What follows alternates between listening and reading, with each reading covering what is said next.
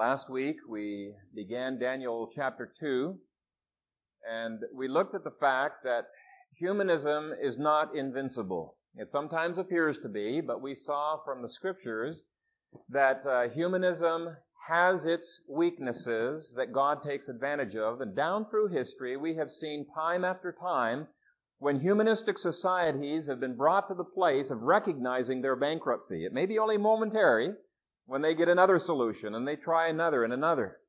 But God does bring people to the place where they recognize their bankruptcy in terms of uh, their intellectual answers, or economically, or socially, or spiritually, or in some other fashion.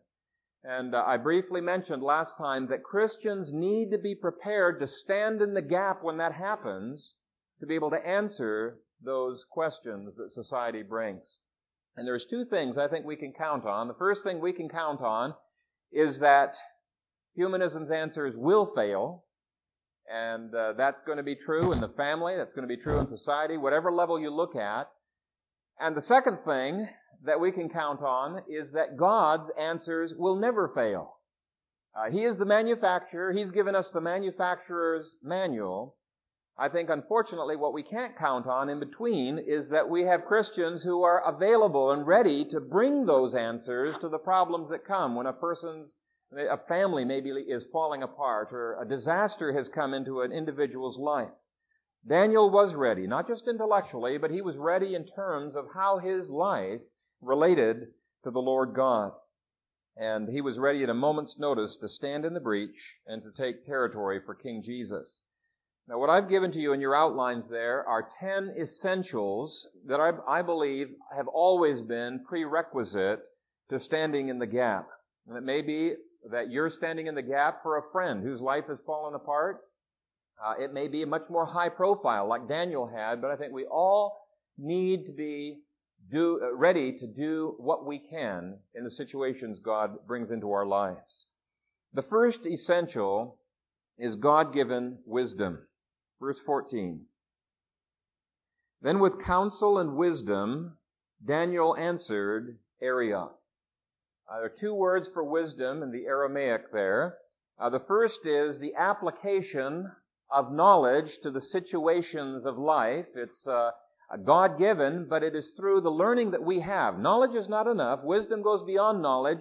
It has the ability to apply that knowledge in the tricky situations of life. And that is something that comes from God. And we're not told exactly what Daniel said, other than one little snippet, but he, in some way, shared the learning that he had, was able to have insight into the situation that he was at and influence Arioch. The second word is literally in the Aramaic taste. Same word that you would use for your tongue tasting something. And so there's at least one translation that thought, well, maybe that's an idiomatic expression for tact. He had tact in the way in which he responded. That's a possibility, but um, some of the commentators point out that this is really talking about an, an immediately um, received discernment, a discernment into the situations that a person is in. Uh, one commentator, commentator said it was the instincts of judgment, discernment, a sense of the realities of the situation. Now, when you speak of taste, you speak of people having good taste in this or that. Uh, taste is not just for food. Um, uh, people have a, such a highly developed sense of taste in various areas that they can distinguish things other people cannot distinguish. Uh, maybe in clothing or in uh, in food. Where where I came from in Canada, tea was the big drink. Hardly anybody drank coffee. And there were some of the people that were uh, tea testers who had such highly developed sense of taste that you could blindfold them, give them a cup of tea, and they could tell pretty well where that tea came from, which country it came from. Uh, there are some people with such highly developed sense of taste that even if there's just traces of a spice in a food, they can tell you every spice uh, that is there, even though it's maybe indistinguishable uh, to others. Well, that same word is used here as having a sense, a developed sense of the situation, an insight into what is happening to be able to stand in the gap. Now, we reform people, I think we tend to emphasize the first side of things, growing in our knowledge and recognizing, yes, we need God's wisdom to apply that knowledge in the situations of life. Very important. But I don't think we should neglect the other side uh, either. We need illumination. We need discernment. We need the Lord opening our senses uh, as to the situations that we are in if we are to minister effectively. And I have had this uh, lived out many times in my life where I have uh, sought to minister to people with the knowledge that I have gained through my own studies and run up against brick walls. And in other occasions where the Lord has been able to pierce through as I've humbled myself before the Lord and said, Lord, I cannot do this. I need your wisdom. I need insight into what is happening in this person's life. And God says that discernment and that wisdom, both of those words are the heritage of all God's people. We can ask for that and the Lord can give it. And believe me, when you come into those situations where there are gaps, where you need to make those quick decisions and stand in the gap, you're going to need both types of wisdom. Secondly, God given boldness is important. You can really see that all the way throughout this passage. It would have been very easy for Daniel to panic uh, in the situation, but he dialogued with uh, Arioch. It would have been very easy for him to assume there's no way I can gain access to the king's court. Just think of even the queen, Esther. This is down the road a little ways. But Queen Esther, here she's the king's wife. She doesn't dare go into his presence without being invited, or it could mean her death. And yet we find in verse 16, it says, So Daniel went in and asked the king to give him time that he might tell the king the interpretation. It may have seemed like a brash thing to do, and yet because of the situation, it called for bold action. It called for bold action. And God is the giver of that boldness. It may be an entirely different kind of a, a situation calling for boldness for you. You might uh, think of the, um, the maid of Naaman. Naaman the Syrian in 2 Kings chapter 5. She was an Israelite who was captured, and uh, she was very insignificant in that household, one of the people who was to be seen and not heard. Uh, she was only to speak when spoken to, and yet she sensed that there was something that was needed in that situation, and she said this concerning her master's leprosy. If only my master were with the prophet who was in Samaria, for he would heal him of his leprosy. A very little statement that she made, and yet because of her discernment of the situation and her boldness, God used that statement to eventually lead Naaman uh, to salvation and to influence the king. The king no longer attacked um, uh, uh, uh Israel as a result of that little girl standing in the gap. Our kids watch um, uh, an animated cartoon uh, thing from Disney, Robin Hood. It's an excellent movie. But in there, Little John says to Robin Hood, faint hearts never won fair ladies. And you know, faint hearts are never able to stand in the gap because of their timidity. When God opens the opportunity, they hesitate. And we need that God-given boldness. And you might say, well, I'm not naturally bold. Well, neither were the disciples. They fled. They were fearful. And in the book of Acts, they prayed for boldness, recognizing it is not something that is natural, it is something that is divinely given and specially tuned to the situation that they might walk into. In Acts, they prayed, Now, Lord, look on their threats and grant to your servants that with all boldness they may speak your word by stretching out your hand to heal, and that signs and wonders may be done through the name of your holy servant Jesus. And when they had prayed, the place where they were assembled together was shaken, and they were all filled with the Holy Spirit, and they spoke the word of God with boldness. Now, this sermon is not intended to make timid people feel guilty. It's intended to tell you that you have a source you can run to for boldness. And the Lord will give that boldness in the time that, is, that it is needed. And uh, on many of these essentials, I think the whole church needs to be shaken by the Holy Spirit. It needs to be filled with the Holy Spirit so that we can stand in the gap when needed. The third essential is godly support from other Christians. In verse 17, then Daniel went to his house and made the decision known to Hananiah, Mishael, and Azariah, his companions.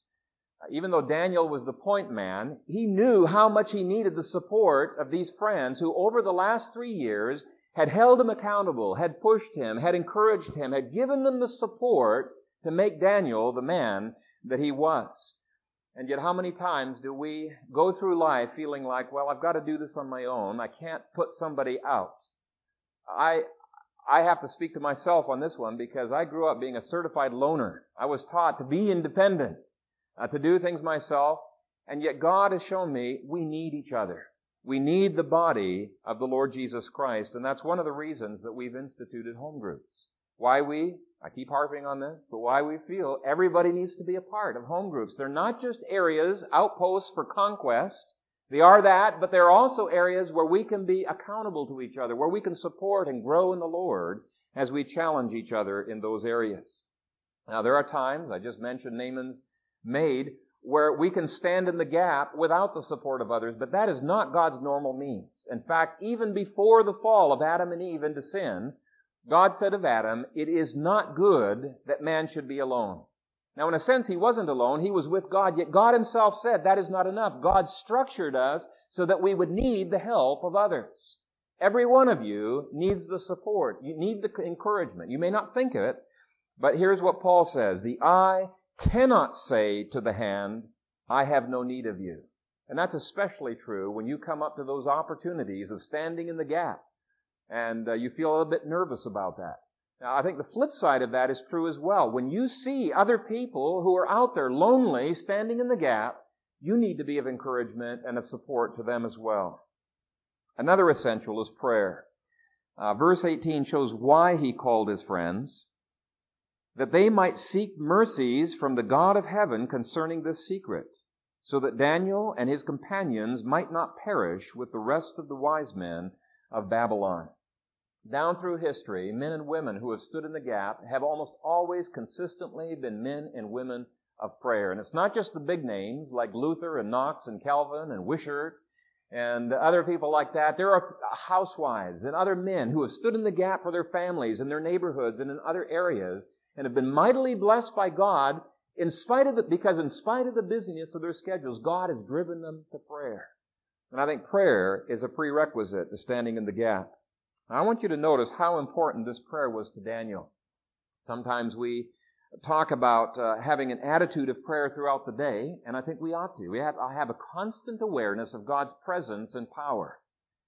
But Daniel had that, and it was not a substitute for those times of intense intercession, spontaneously, when he was woken up in the night and praying, uh, or his regular habit of prayer, or it speaks of seasons of prayer. And I want you to turn with me over to Daniel 6 and verse 10 to see the kind of habit that Daniel had developed even from these earliest times.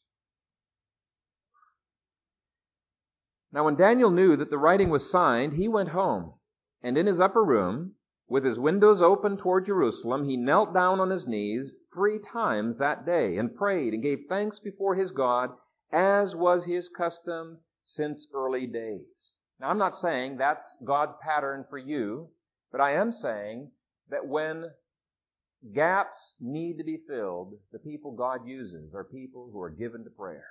Given to prayer. And it's often in the seasons of prayer that God's guidance and His leading are given uh, verse 19 says, Then, not before, but then, it was after the prayer the guidance was given, then the secret was revealed to Daniel in a night vision. If Trinity is to stand in the gap in Omaha, we need discernment. We need guidance. We need the characteristics that come from these verses. And I don't think we'll achieve those if we are not given to prayer. Uh, I long for a much more spirit-led, spirit-driven ministry. Many times my ministry is circumstance-driven. Uh, the work that needs to get done, the things that come into my life, but having that discernment from the Spirit as to the things we ought to do and the things we ought not to do. There were ministries that looked like brilliant opportunities for Christ to take a, a hold of, and He rejected those. He refused those. And there were others that maybe sometimes we might have, in our busyness, rejected that Christ ministered to. But I long to have much more of a spirit empowered ministry than I presently do. And I would ask you to pray for me. I think we're a congregation loves to work and it's good to work. But we need that guidance from the Spirit as to how we should work. Another major theme that we see in these verses is a God-centered perspective.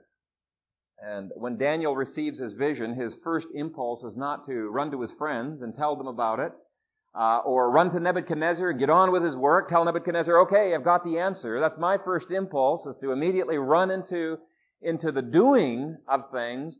But he falls down and he worships God and he praises God. He exalts the Lord on high, he expresses his confidence and faith that God is in control of this situation. He, he thanks the Lord. And I am convinced that uh, we need to be more involved in worship if we are to be more used by the Lord in action. It's a beautiful, beautiful prayer, and let me read that again for you. Verses 20 through 23.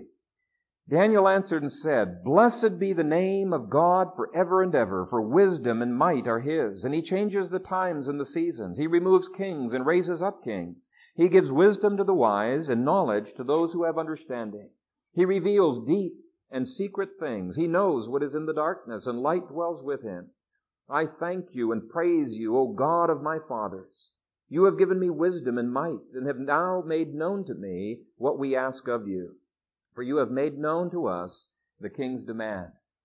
I believe worship and praise are a prelude to usefulness, and one of the reasons for it is that that takes us out of our own self-centered agendas into glorifying the Lord.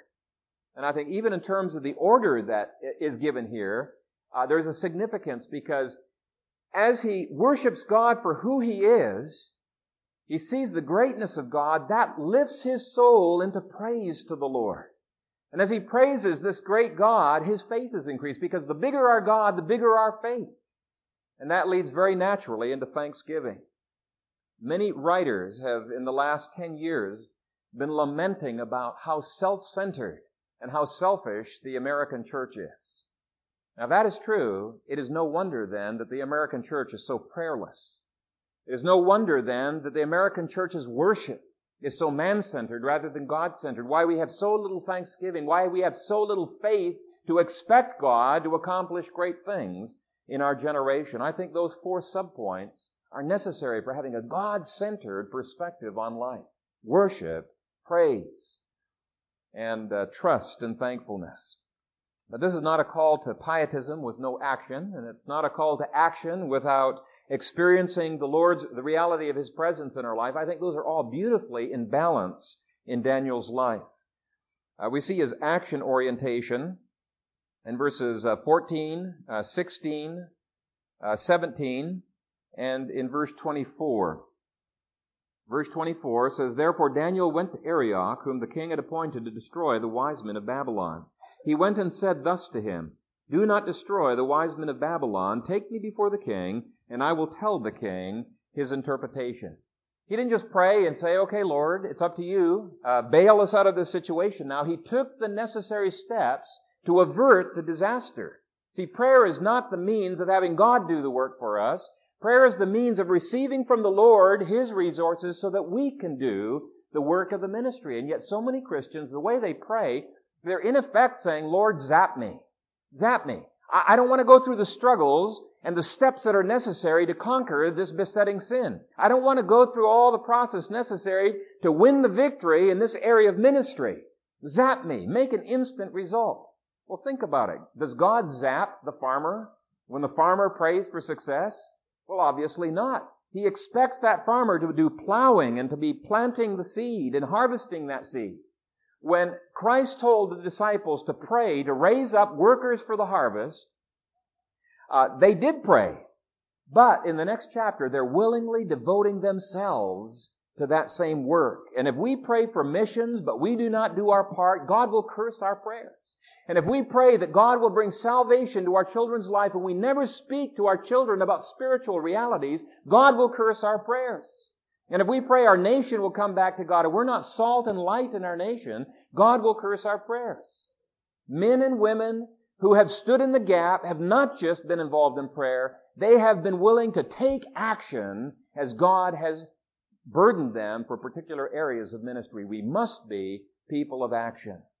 Now, of course, that's balanced again with God's leading and His empowering. And I want to reread the last part of verse 24 because I think it shows something very remarkable about Daniel. Uh, he went and said thus to, to him, Do not destroy the wise men of Babylon. Take me before the king, and I will tell the king the interpretation. I think it's a remarkable statement when you think about it because these men were serving Satan's purposes. They had demonic teaching, and he could have very easily taken the attitude, well, good riddance to them. Maybe we'll get more of our friends here in the administration. We want God's judgment on them. No, he had compassion on these people that were headed toward hell, and he wanted to avoid their destruction. And we need to pray that God would give us a burden for our society, which is on the brink of falling into hell.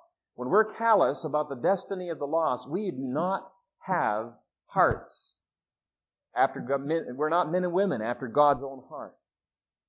Uh, I think it's unlikely that you'll stand in the gap for your relatives if God has not given you a burden for your relatives. It is unlikely that you're going to stand in the gap for our society if you're not weeping for society right now. See, Christ gave his life for Jerusalem because he wept over Jerusalem. Let me read to you from Matthew. Christ said, Oh, Jerusalem, Jerusalem, the one who kills the prophets and stones those who are sent to her. How often I wanted to gather your children together as a hen gathers her chicks under her wings, but you were not willing. I think one of the things that struck me with real force as I was preparing this sermon is I need more of this God-given burden in my own ministry. I think this would give me much more passion in my prayers, much more passion in my ministry. And you need a minister who can stand in the gap. And if I am to do that, I need a spirit given burden that would give fire in my preaching, give fire in my counseling, give fire in my outreach. And I share this with you because I need this burden if my ministry is to be more effective. And I want you to pray that the Lord would enable me to do that. I want to be a man who can stand in the gap in Omaha. In verses 25 through 28, we see humility. And I believe this too is a, a characteristic of those who are on fire for God. In fact, there's nothing quite like pride to quench the fire and to dry up the spirit in our service. Uh, let's read the description of, of Daniel's humility, beginning in verse 25. Then Arioch quickly brought Daniel before the king and said thus to him, I have found a man of the captives of Judah who will make known to the king the interpretation. Now, it doesn't appear that Arioch has a great deal of this uh, humility um, he's taking credit in, in effect to himself. Nobody else has been able to find these people. It looks like it was all over, but hey, I'm here to save the day. I found what you've been looking for, Nebuchadnezzar. And he's willing for Daniel to have some credit too. He says that Daniel is able to do this. And again, the way the king phrases his question, it could have been a perfect segue into Daniel taking some credit to himself. It says in verse 26, the king answered and said to Daniel, whose name was Belteshazzar, are you able to make known to me the dream which I have seen and its interpretation? You know, we all like to be well thought of. It would have been very easy for him to say, yeah, I'm able to do that, and it would have been the truth. But it wouldn't have been the whole truth, and it would have robbed God of his glory. And certainly the inability of the other wise men in verse 27 could have been justification for pride. I'm doing what no other person was able to do. But Daniel rejects any of those inclinations toward pride, and he wants to make it unmistakably clear to Nebuchadnezzar, no one but God can receive the glory. Verse uh, 28, But there is a God in heaven who reveals secrets, and he has made known to King Nebuchadnezzar what will be in the latter days. Look at the last clause in verse 29.